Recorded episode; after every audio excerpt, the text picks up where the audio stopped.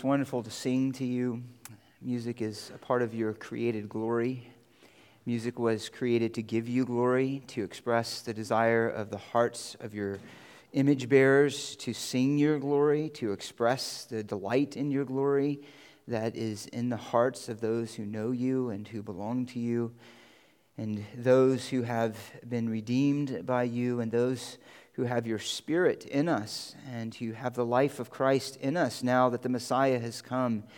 And we know with even greater fullness your eternal plan of redemption played out in providing for us that final sacrifice, a Savior who would rescue us from the condemnation that we were born under, the sin that we were enslaved to, to bring us into a kingdom, His kingdom, for His glory a kingdom in which we are joyful citizens and we long to know the full privileges of that citizenship one day. And so, to that end, give us confidence and build our hope and delight our hearts as we open your word together and we see Christ. And we know that you inform our minds, but then by the work of the Spirit, that information doesn't stay there, it goes down into the affections of our hearts.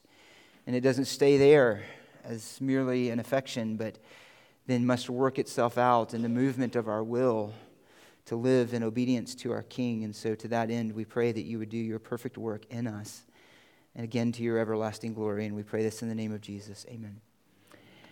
Open up your Bibles, if you will, again to Revelation chapter 5. Revelation chapter 5, as John noted, that uh, a lot of the songs that we uh, sing this morning uh, we're focused on the, the worship of Christ as the risen Lamb, the glory of God as the Redeemer of His people.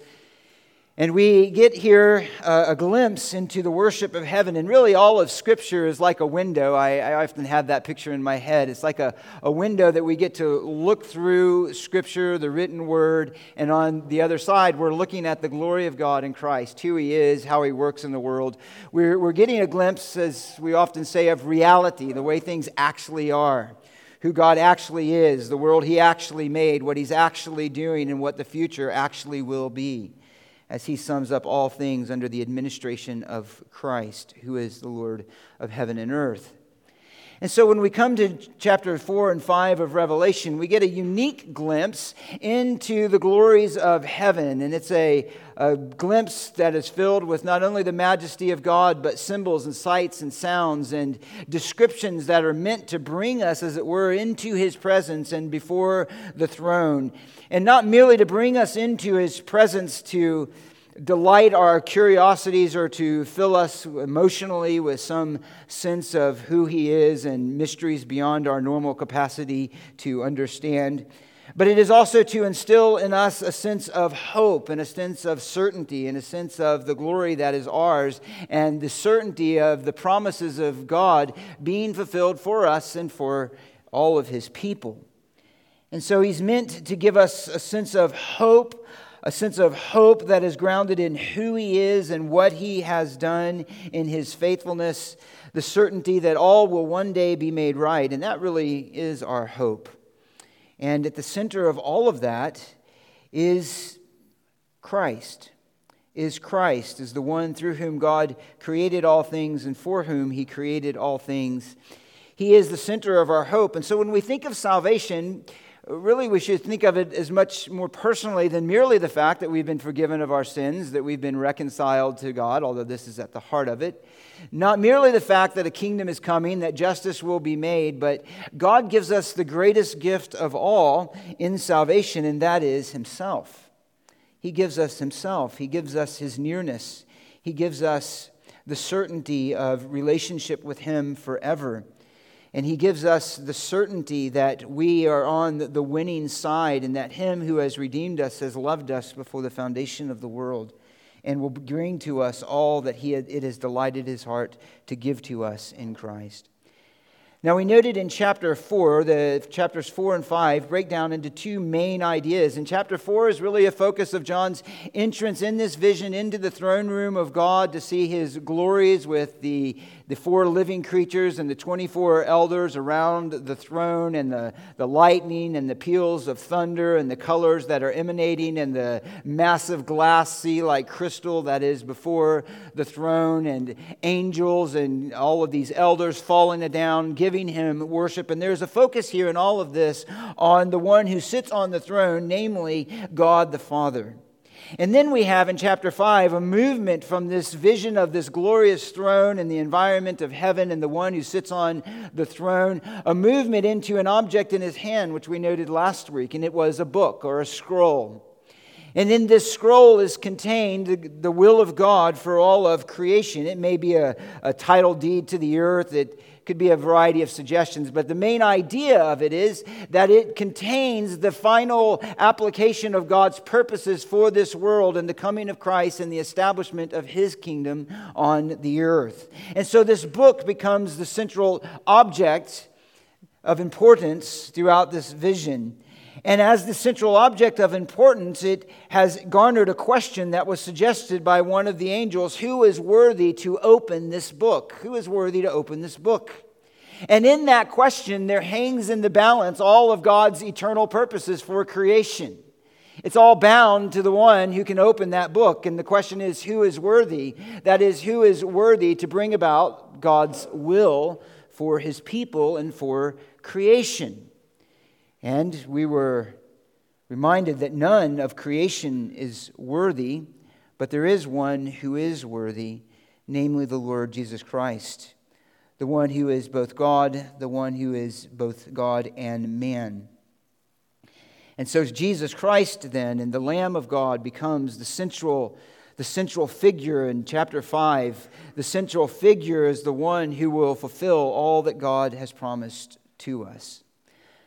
Let's read, if we will, with me, chapter 5, verses 1 through 14 for context, and then we'll look at it again, this glorious picture of Christ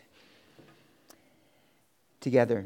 Beginning in verse 1 I saw in the right hand of him who sat on the throne a book written inside and on the back, sealed up with seven seals. And I saw a strong angel proclaiming with a loud voice, Who is worthy to open the book and to break its seals? And no one in heaven or on the earth or under the earth was able to open the book or to look into it.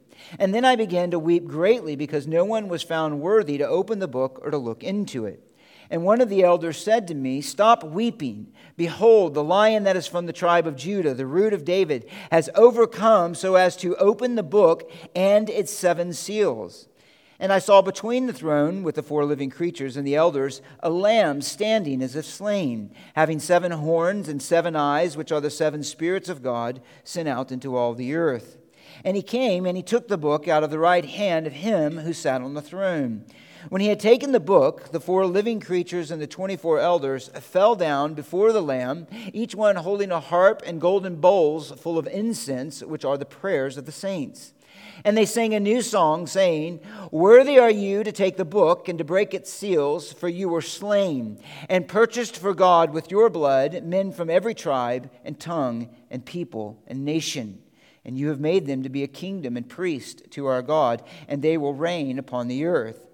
And then I looked and I heard the voice of many angels around the throne and the living creatures and the elders, and the number of them was myriads of myriads and thousands of thousands, saying with a loud voice, Worthy is the Lamb that was slain to receive power and riches and wisdom and might and honor and glory and blessing.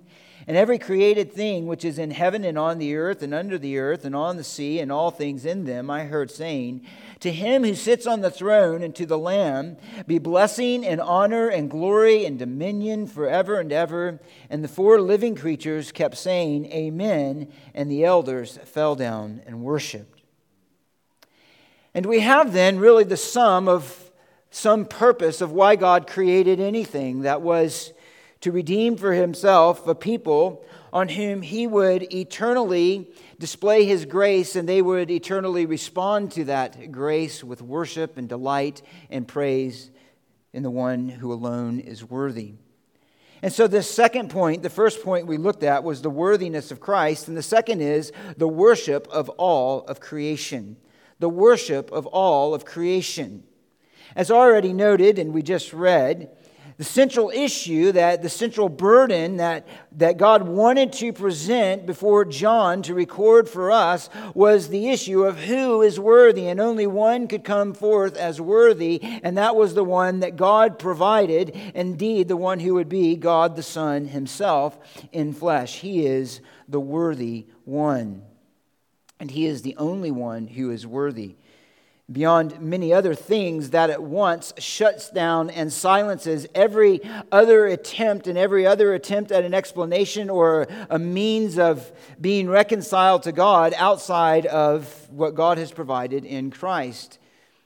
Jesus said, He is the way, the truth, and the life. There is no one who comes to the Father but through Him. There is only one through whom God's redemption and salvation has been accomplished. There is only one through which we, by whom we come to God, and there is only one who is worthy to fulfill all of God's purposes for creation, and it's Christ. And so, as Christians, we delight in that. The worthy one having been found, we pick up where we left off last week. He now moves then to take the book out of the hand of him who sat on the throne. His weeping was brought to an end as he saw the strong and the mighty one provided by God to open the book that otherwise would remain closed. And he says in verse 7 then that he came and he took the book or the scroll out of the right hand of him who sat on the throne. And when he had taken the book, verse 8, the four living creatures and the 24 elders fell down. Simply notice first that when he took the book, the response of all of heaven was worship, was worship. And it is the character and the content of this worship which fills out the rest of this vision. Let's note the character of it. What happened in the first expression of this worship when he took the book out of him who sat on the right hand? It says, The four living creatures and the 24 elders fell down before the Lamb. They fell down before the Lamb. The first response, then, at Christ being found worthy, was reverence and humility. And one of the things that's lacking in all of this scene, and something we'll cover in a couple weeks more when we go through principles of worship, is a complete lack of self. A complete lack of self. What fills the heart of everybody who surrounds the throne and those who are now witnessing Christ, the Lamb, taking the book from, or the scroll from the right hand of him who sits on it, is a complete loss, a lack of thought of self. It is being lost in the glory and the wonder of Christ. There is a self forgetfulness to true worship. And that is a mark of true worship is humility, lowly reverence before the greatness and the infinite glory of God. The mark of true worship is a sense of self forgetfulness, a sense of smallness, a sense of getting lost in who God is and who God is for us in Christ. That's the first mark of the character of worship. Look at what they did. It says that they fell down. They fell down. The idea here is probably that they fell down on their face, not merely on their knees, but in either way, they collapsed to the ground to bow to give reverence to him who was before them. This is a common response at the apprehension of who God is and who Christ is.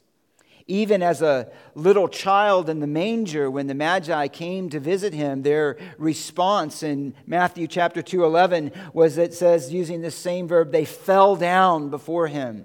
They fell down before him and they offered that baby worship because they understood the significance of the one who was before them. Sometimes it's the response of fear when the disciples were on the Mount of Transfiguration in Matthew 17 and the Father spoke with a voice from heaven, it says, using the same verb, they fell down. They fell down in great fear of the one who had spoke to them, spoken to them from heaven. Sometimes it's of deep gratitude. The desperate leper was healed by Jesus and he fell down in Luke 5:12. Sometimes it's the picture here is of great agony And so Jesus in the Garden of Gethsemane fell down on his face before the Father as he anticipated his sin bearing work that lied before him. John fell down before Christ. You'll remember when he saw him in the vision in Revelation chapter 1 with the hair white like wool and all of those glorious garments. And he says he fell down before him like a dead man. The elders are here falling down before the throne. Later, all of the creation will fall down before the throne. The idea then is it is a right response when presented with the majesty of God, rightly apprehended, to fall down, to give him worship, to exalt him, to give him reverence, to acknowledge his greatness, to fall on our knees before great authority with overwhelming reverence and fear. It is also an act of submission, of lowliness, of offering ourselves in glad obedience to the King. It's a position that one day all of creation, we'll look at this later, will take before Christ when every knee will bow before him who is God's anointed. It's an attitude of heart, primarily. The position of the body here shows, more importantly, the position of the heart before greatness. That is true worship. There's no prescribed physical response. There's no way that God commands that true worship be marked by falling down on the knees or that a particular action be done. But what is required of all who would truly worship him is that, and those who worship him in truth, is to have the right heart attitude before him, before the majesty of God. Now, if we understand that, we can consider and think of how much flippancy in our heart and vanity and triviality that we need to repent of when we often come before God. As if it were merely a superficial activity or a Christian activity. How, how often we would offer to God what we would call worship, where our minds are wandering somewhere else, where our hearts may even hold on to thoughts of vanity and pride, or even disobedience. But that's not true worship. The true worship here is the one who comes before him as the King of Kings and the Lord of Lords. And the attitude is to want to fall down before him on our face. So there is reverence and fear in true worship. That's the character of true worship. He says then, he notes that there is an attitude of, or the character of joyful hope. And we could probably call this a variety of things, but here's the picture. Each one holding a harp and golden bowls full of incense, which are the prayers of the saints, and then they sang to him a new song. Joy. Joy is pictured here, really, I would capture that with the harp, the instrument that they're holding in their hand. It's a kithara, if you want to particular name. It's very similar to a harp. It's very sim- or it is a harp described as a harp. It's very similar to the lyre, which is often mentioned in the Old Testament in the context of worship that is offered to God. Just to give a picture, it's a small stringed harp-like instrument held in the hands and plucked. It's just a little thing. You'll there, there it is. Those are some old pictures. That's what it looked like. Something like that would have been in this vision that they were holding in their hands. And as noted, it was often an instrument that God designed and that what God accepted from, as, from the worship of his people throughout the Old Testament. It's an instrument that was used to play music to the glory of God while we counting his attributes and his glory. We won't go through all of them. Let me just give you one. Sing for joy to the Lord, O you righteous ones. Praise is becoming to the upright. Give thanks to the Lord with the lyre, and sing praises to him with a harp of ten strings. Sing to him a new song. Play skillfully with a shout of joy. That's why we call this joy. The instrument is not here playing a somber song, but the instrument is to play a song of worship, to play a song of praise, to play a song of gratitude, to play a song that expresses that which fills the heart of the worshiper of God. They have harps in their hands to sing songs, to play music. It's a, a sound that pleases God when coming from the heart that truly worships Him mindful that they are singing this song after it is described them as having fallen down before him. It's an incredible picture. And we're going to cover this more in a couple of weeks, but let me just note this This instrument is also noted as the music which fills the kingdom of the Antichrist. It expresses the jubilation and the joy of those who are opposed to God. And here I would just make this observation again that we'll cover more later that the instrument can be used for good or evil to promote what is beautiful or corrupt. It's not the instrument, but it's the reason and the purpose and the end for which it's used. Here, it is used for worship. Each one of these angelic beings is holding a harp. And notice what else he says. They're holding a harp and bowls full of incense. And here's the idea of hope. You might say, where do you get the idea of hope? Well, let me explain it. Each one is holding a harp and golden, bowl, golden bowls full of incense, which are the prayers of the saints. Now, first, let me just make a brief note about the imagery here. It shouldn't be pressed too far. Sometimes there's more discussion than there probably should be over who, how are they holding a harp, how are they holding a bowl, or some holding the harp and then some the bowl. And there are a variety of options of the way to understand that. But here, he's meant to give an impression. And the impression that he wants to give in filling out this glorious vision is one of worship, of delight, and joy, and of hope in, this, in what they're holding in their hand. That's the main idea. Could be that just the elders are holding this, or that they each have one in one hand, a harp in one hand, and a bowl in the other. But in either case, it's not the bowl itself that is important, it's what fills them. What fills it? These golden bowls are, he says, full of incense, which are the prayers of the saints. Which are the prayers of the saints. Now, it's possible for those who want to take these as human figures, the 24 elders and redeemed saints, it's possible they're holding their own symbols of their own prayers that they're now pouring out to God. More likely, as I've stated before, I would take these as angelic representatives of the church and that they are holding before God the prayers of the saints that they will then offer to God. This connection of incense and prayer is, of course, not new. There was the incense that burned continually in the Holy of Holies.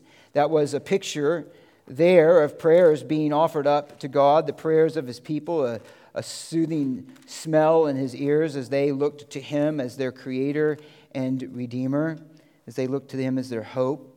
Uh, it's made explicitly in Psalm 141 where he says, May my prayer, verse 2, be counted as incense before you, the lifting up of my hands as the evening offering. Here, this, that reality finds its culmination in the bowls that are being held by these angelic beings, which again are the prayers of the saints. Now, we had to ask ourselves what prayer fill the bowls? What kind of prayers? Is this all of the prayers? Is this every petition of all of the saints that now are being poured out before God? Some take it that way, but that's not very likely in my, in my understanding of it. It's more likely here that these are specific prayers of the saints, that these are specific prayers that will be laid out before the Lamb. What prayers then would they be? It suggests that they are the prayers of God's people for justice and for righteousness upon the earth, for his avenging their blood, for his coming kingdom that will set all things right. You remember that Jesus taught us as his church to pray for these things. We pray what? Your kingdom come, your will be done on earth as it is in heaven. That is precisely what is about to take place. The kingdom is coming to be established on earth. His will will be done, which will include both salvation and judgment. Indeed, that is always the cry of God's people who suffer the injustice of men. Again, Jesus taught his people to pray this in teaching the persistence of prayer. He says this in the parable of the unrighteous judge, you'll remember in Luke 18, the Lord said, Hear what the unrighteous judge said. Now, will God, not God, now he's making a comparison of God, how much superior to the unrighteous judge who caved to the will of the woman who was persistent. He says, Now will not God bring about justice for his elect who cry to him day and night, and will he delay long over them? It was the prayer of those who came out of the tribulation in chapter 6, verse 10 of Revelation, they cried out with a loud voice, saying, How long, O Lord, holy and true, will you refrain from judging and avenging our blood on those who dwell on the earth? These are the prayers that are filled those bowls.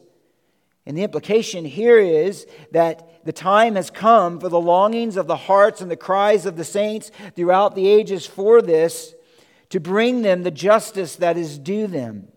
To bring them the justice that is due them, to bring them the righteousness and the experience of the righteousness of the kingdom for which they long, the ultimate end being the glory of God. And this is incredibly important.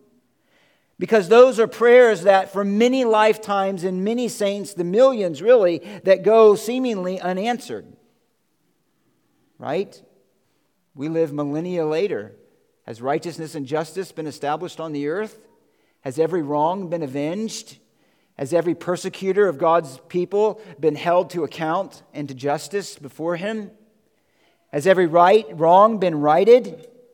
No. It's what we hope for.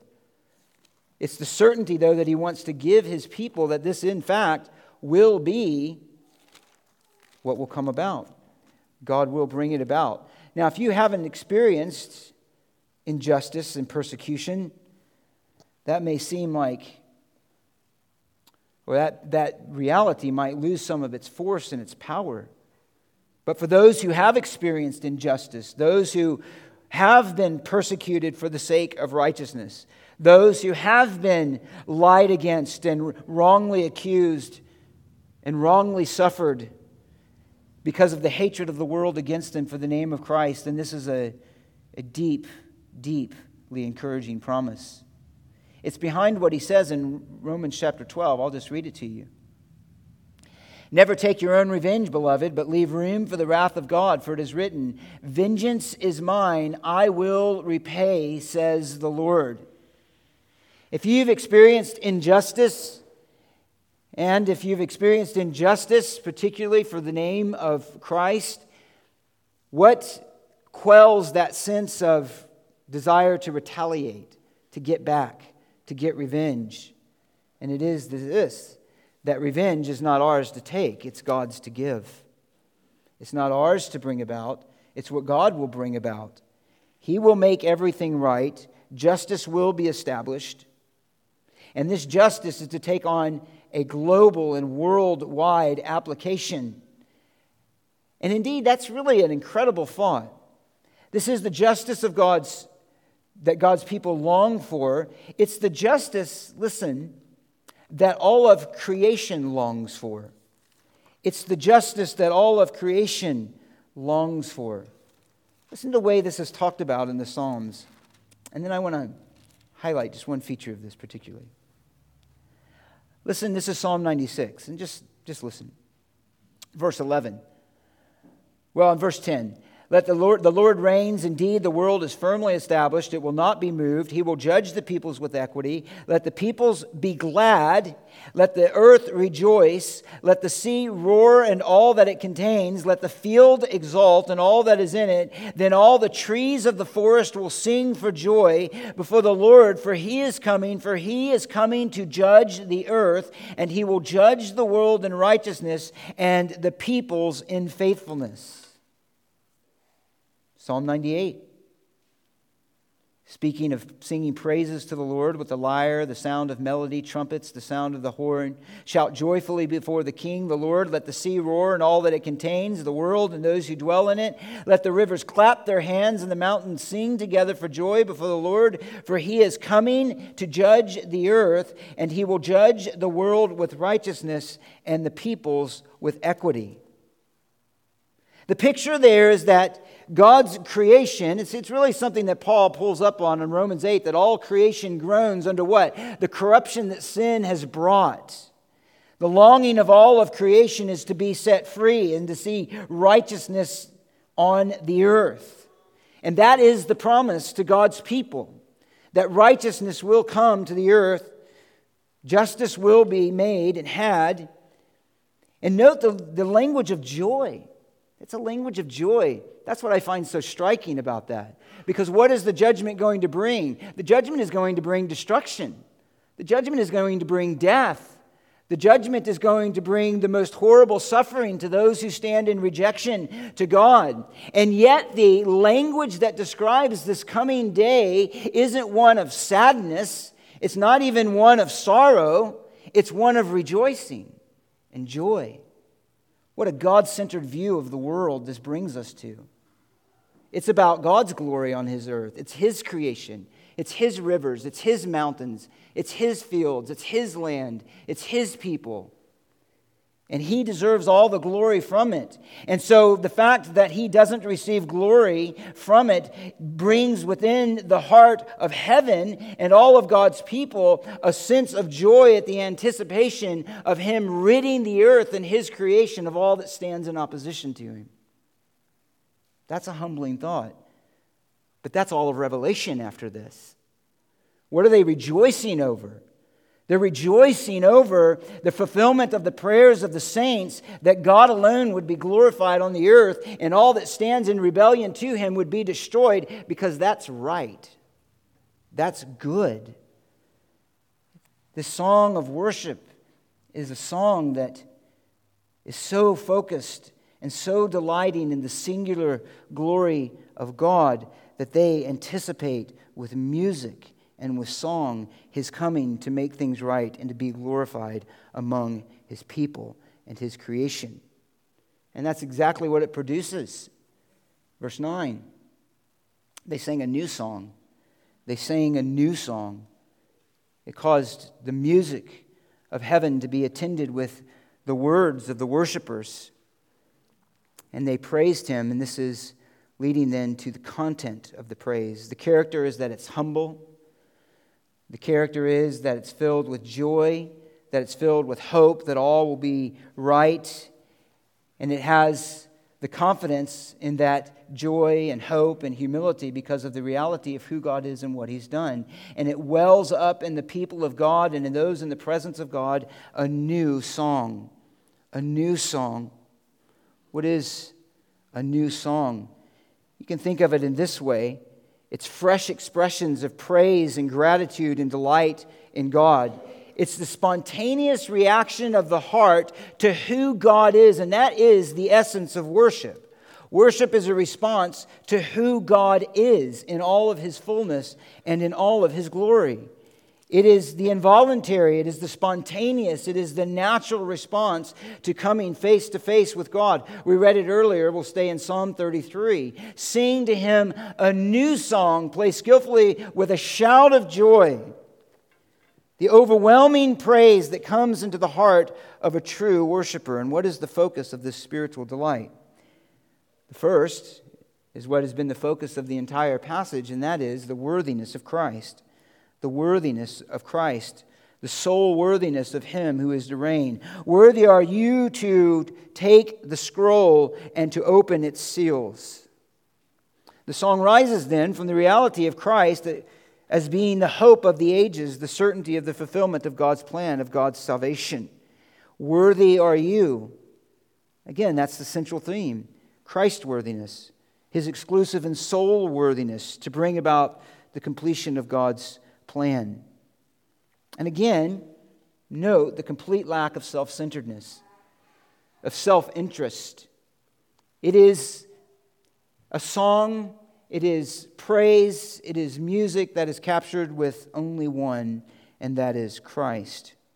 And particularly, note, and this is as the theme has already been throughout, the worthiness of Christ for, he says, you were slain and purchased for God with your blood men from every tribe, nation, tongue, and people. That's the content. We're going to consider this a little more closely this morning and next week because it is at the very center of all of God's revelation of all of God's purposes. It is the very reason that all of heaven is going to worship him. It is the very reason that worship wells up in the heart of his people. He says, For you were slain, and you purchased for God with your blood men from every tribe, nation, and tongue. It is Christ as Redeemer. Christ as Redeemer. He says, Because you were slain and purchased for God with your blood. His worthiness, and the delight and joy of his people is bound to his work as Redeemer. He stands as a lamb who was slain. And this picture of a slain lamb is because of what he accomplished, namely, that he purchased for God a people. His being slain was the price of our purchase from sin to God. In short, again, he is praised as our Redeemer. This is the central reality to our hope, our identity, and our salvation. We sing it, don't we? Redeemed, redeemed, redeemed by the blood of the Lamb, redeemed by his infinite mercy, his child, and forever I am. What does it mean then to be redeemed? What does it mean to be redeemed? Well, this term, in its most general and literal usage, has the idea of a, if it's used just more generally, of a transaction, of a purchase, of something being purchased for a price. Uh, it's used in Revelation to speak of the, the merchants who buy and sell. They purchase things, and it's used negatively there. If people no longer, they're no longer able to sell their items, and people purchase it. But that's just a general sort of secular use. It has the idea of, of, of, of something coming at a cost, something coming at a cost. In the sense of salvation, it's used interestingly by Jesus when he says that in Matthew 13, 44, the one who is trying to found a treasure in a field, he goes and he sells all that he has to purchase that field because of the great value of what he found there, picturing those who have been awakened to the great value of redemption in God's Messiah and provision who lose everything to have him. But the concept of redemption is, is pretty broad and wide particularly in the Old Testament, and those are the roots of what he's referring to here. Now, we're not going to look at these passages, but just to remind you, there were a variety of things that were redeemed. The idea of redemption itself played a part in the whole gamut of the life of God's people. Land was redeemed in Leviticus 25. Slaves were redeemed in Exodus 21. Criminals were redeemed from death in Exodus 21. The concept of a kinsman redeemer is central to that story of Ruth in anticipation of the lineage of David through whom the promise would come, that he, the Messiah would come as a king through the lineage of David. But the key Old Testament picture of redemption is found in the book of Exodus and the work of God in redeeming his people from slavery from Egypt. The very identity of God's people as a nation stood as the fact and the fact that they were redeemed. They were redeemed from slavery. And that very often is the idea associated with this word, being purchased out of slavery. This is the way that God pictured that work for his people. He says in verse 6 Say therefore to the sons of Israel, as he's giving the message that he's going to go out to his people through Moses I am the Lord. I will bring you out from under the burdens of the Egyptians, and I will deliver you from their bondage. I will also redeem you with an outstretched arm and with great judgments. It was this redemption that filled their song once God did actually deliver them. The Lord is my strength in chapter 15, 2, they sang and song, and he has become my salvation. This is my God, and I will praise him, my Father's God, and I will extol him. In verse 13, in your loving kindness, you have led the people whom you have redeemed in your strength. You have guided them to your holy habitation. They understood that what was taking place was redemption. And at the center of this redemption, of God's redeeming his people, was the provision of a sacrifice, the Passover lamb. And so in chapter 13, he says this And you'll remember the last plague was to kill the firstborn of all the land of Egypt. And so he says, Sanctify to me in verse 2 of chapter 13 every firstborn, the firstborn of every womb among the sons of Israel, both of man and beast, it belongs to me. And just note here as a reminder that if God had not provided this sacrifice for his people, that Israel, being just as guilty as the Egyptians, would have died as well. This is an expression of exclusive covenant love to his people.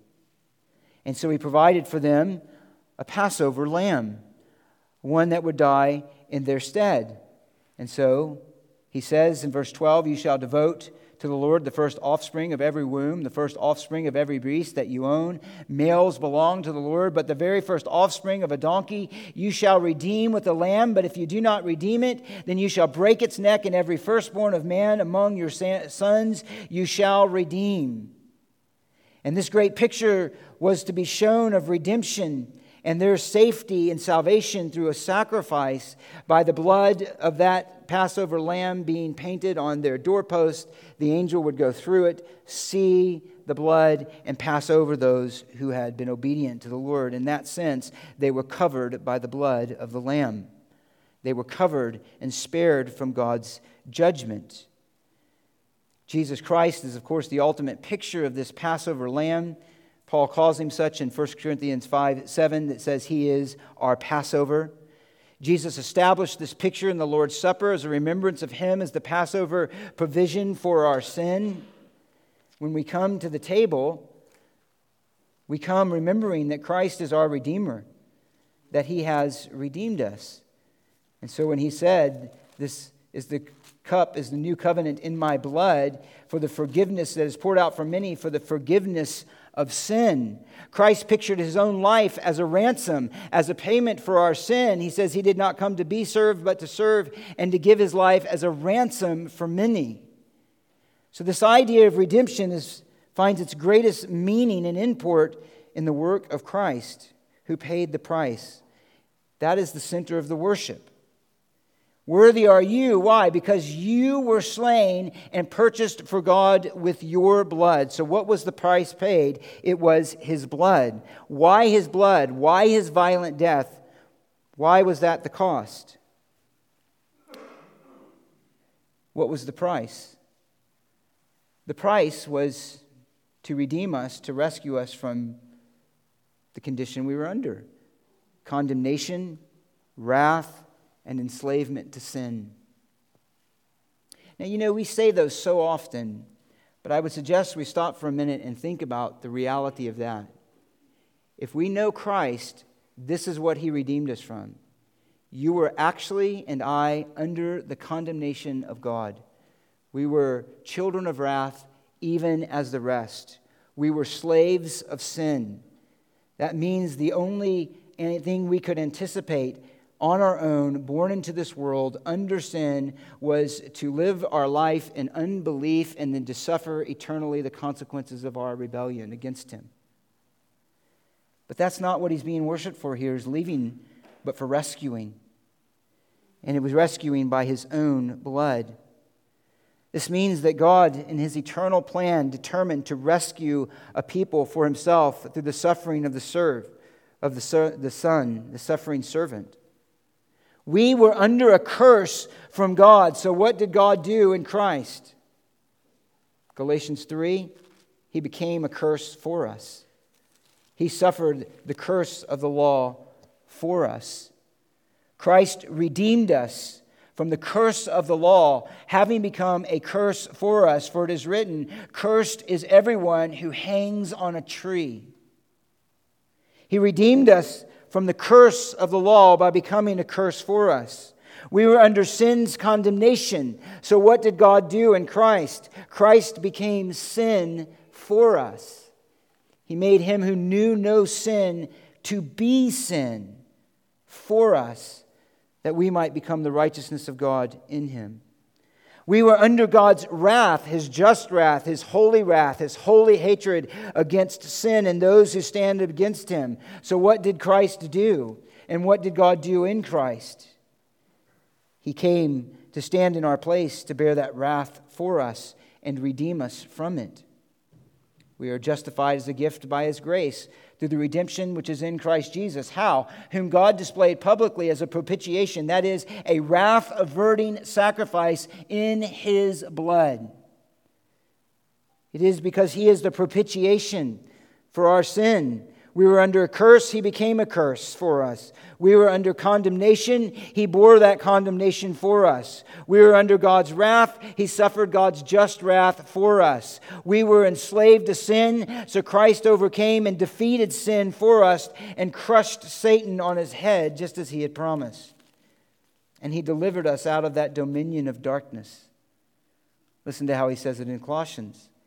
He rescued us from the domain of darkness and transferred us to the kingdom of his beloved Son, in whom we have redemption, the forgiveness of sins. Imagine that. Imagine that. We just noted that all of creation rejoices at the anticipation of the coming judgment of God when he unleashes his full, holy wrath on this world. And beloved, this is a biblical worldview. This is how we need to think about everything. That God is coming to judge the earth in righteousness and justice. And when he does, for those who stand in rebellion against him, it will be of the utmost consequence and terror and horror. And we were a part of that kingdom. We were a part of that kingdom. You were a part of that kingdom. I was a part of that kingdom. We indulged the desires of the flesh and of the mind, even as the rest. We lived like we wanted to. We thought like we wanted to. We did what we wanted to. We indulged every lust that we wanted to. And God was justly our judge. He was justly our executioner. He was justly our adversary. He was justly the one who was angry with us. And it would have been just for him to leave us like that and to let us suffer eternally with no hope and no light the consequences of our sin under his rejection. That was our condition. We were completely undone, completely enslaved, with no ability to change that condition, with no desire to change that condition, with no resources to rescue us and to help us. And yet, God rescued us from that authority and domain of darkness and transferred us to the kingdom of His beloved Son, in whom we have redemption, the forgiveness of sin. To grasp that, we need to ask God then to show us the great glory of what we have been redeemed from. He says this if you address this Father, the one who impartially judges according to each man's work, Conduct yourselves in fear during your time of stay on earth, knowing that you were not redeemed with perishable things like silver or gold from your futile way of life inherited from your forefathers, but with precious blood as of a lamb, unblemished and spotless, the blood of Christ. Do you pray that God would show you that? The preciousness of what our redemption cost, if we struggle in our growth and sanctification, and we struggle with the lures and the pleasures of the world, I would suggest it's because we do not understand this. We do not understand the cost of our redemption. We've become too familiar with it, it's become too expected. But it's not expected, it's amazing, it's glorious. He redeemed us by the precious blood of the Lamb, by the Son of God. He rescued us from the dominion of darkness. He removed us from the condemnation we were under. He freed us from the slavery to sin. He rescued us from the just consequences of our life by becoming all of those things for us. That's the song of heaven. You redeemed for yourself a people whom you purchased with your own blood. And so we sing, I will glory in my Redeemer, whose priceless blood has ransomed me. Mine was the sin that drove the bitter nails and hung him on that judgment tree. I will glory in my Redeemer, who crushed the power of sin and death, my only Savior before the holy judge, the Lamb who is my righteousness, the Lamb who is my righteousness. That should be the heartbeat of every saint, not merely here or in heaven, but it must be, and it is indeed the proof of belonging to Him, that it's the heartbeat of our hearts now. That He purchased us, He redeemed us. Now, let me just note this as well. Who was the price paid to? And this is worth a brief mention because there are some in the history of the church and even now who say that the price was paid to Satan. As a matter of fact, our, in many ways, beloved C.S. Lewis, Lion, Witch, and the Wardrobe portrayed that very picture of atonement. If you remember, Aslan went to the stone, great stone table to give himself to the witch who killed him, and then he rose again. That, beloved, is an erroneous view of the atonement. That is a ransom to Satan, a view of the atonement. The logic is this Satan is the ruler of the world. All men are enslaved to sin and under his dominion. Therefore, the ransom was paid to him to release us from his bondage. Even one of the old church fathers, Gregory of Nyssa, said this in order to secure that the ransom in our behalf might be easily accepted by him who required it, the deity was hidden under the veil of our nature, so that as with ravenous fish, the hook of the deity might be gulped down with the bait of flesh. In other words, Satan thought he was winning, but in fact, he didn't fully grasp what he was doing and enacted his own destruction in the death of Christ. That was his argument. The error, however, is this is that Satan is under God's judgment. Satan may have a level of earthly rule, but he does not own men. The offense was against God, and the payment was due to satisfy God's justice. Jesus was held up as a propitiation in his flesh against God's justice to satisfy God's righteousness, not Satan's right to men. The propitiation was offered to God. It was to satisfy God's just wrath. It was to satisfy God's holiness. It was to satisfy God's requirement from his image bearers. And so when we, we understand redemption, then, it breaks down at certain earthly points, but the idea is this not some kind of monetary exchange or something parallel to that, but it is essentially this the transfer of a right of ownership by the payment of a price. And the price of God's purchasing us for himself as a people for his own possession could be and was nothing other than, nothing less than the blood of the Son of God, the violent death, the suffering of Christ. And notice what he says here they were slain and they were purchased. We were for God. For God. That is to say, we belong to the Father, all men do by virtue of his cre- planning creation, and we belong to all men, or we belong to God, the redeemed, by virtue of his redemption. Now, let me just mention this. This is a Trinitarian glory.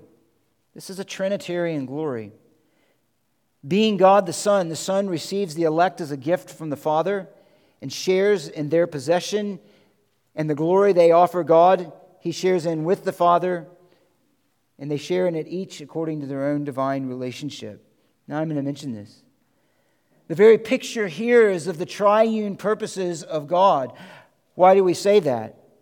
Because all things, Scripture has made clear, were created by and through the Son and for the incarnate Son. Creation exists, we've said this many times, for Christ. Colossians 1. All things were created through him and for him. For him. Here he says that Christ purchased them for God. And the idea here is this that all belong to God by virtue of creation, and yet in the eternal Trinitarian counsel of God, it was planned in creation, the fall, and that a people would be purchased and redeemed out of fallen humanity by the Son and for Him and for His kingdom, and a kingdom that would gladly end itself in the glory of the Father, so that God might be all in all. It's a Trinitarian work here. Jesus said this throughout his earthly ministry. He says, All things have been given to me or handed over to me by my Father, and he is glorified in them. And in Jesus' glory and all things being handed over to him, the Father is glorified in Christ. It's a Trinitarian glory, it's a Trinitarian wonder. He has all things by right. This is eternal, even as you gave him authority, Jesus in his prayer to the Father, over all flesh, that to all whom you have given to him, he may give eternal life. And the end of that prayer is that they may dwell on and delight in and see his glory. Jesus, when he laid his life down to be a ransom for the Father, he said, John 13, 3, knowing that the Father had given all things into his hands and that he had come forth from God and was going back to God. He lay down, he went and washed their feet, and eventually went to the cross. And this redemption by God is extremely personal. Extremely personal. It's not mechanical. It's not just from some distant interest that God has as a divine, infinite God that he just does out there somewhere. It's extremely personal.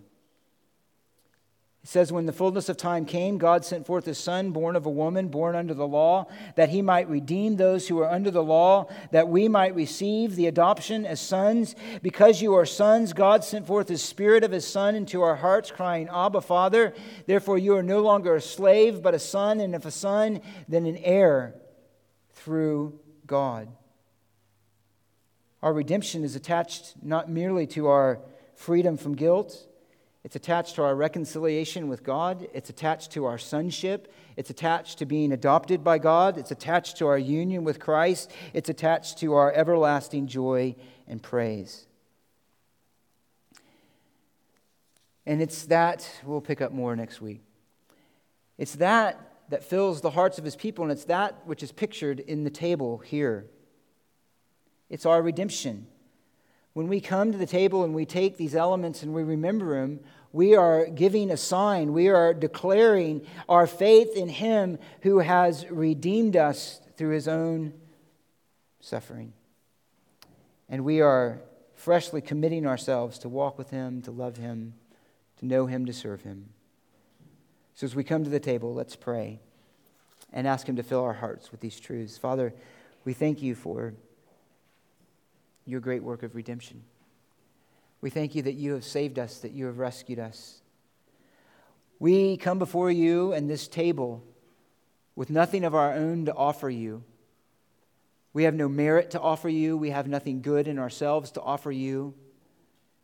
We have no promises or vows that you will be impressed with. We have nothing to give to you that by which we may, should be repaid. We come to you as sinners. We come to you as those who, looking to nothing in ourselves, find all that our souls need and desire in Christ, your provision for us of a Savior and of a Redeemer, the one who is in who all of our hope and our delight is in. Fill us with these truths. Remind us of them that we might offer to you true worship in humble and holy and reverent fear, in joyful hope and confidence that you who have made a promise will fulfill it. And we ask these things in the precious name of Jesus. Amen.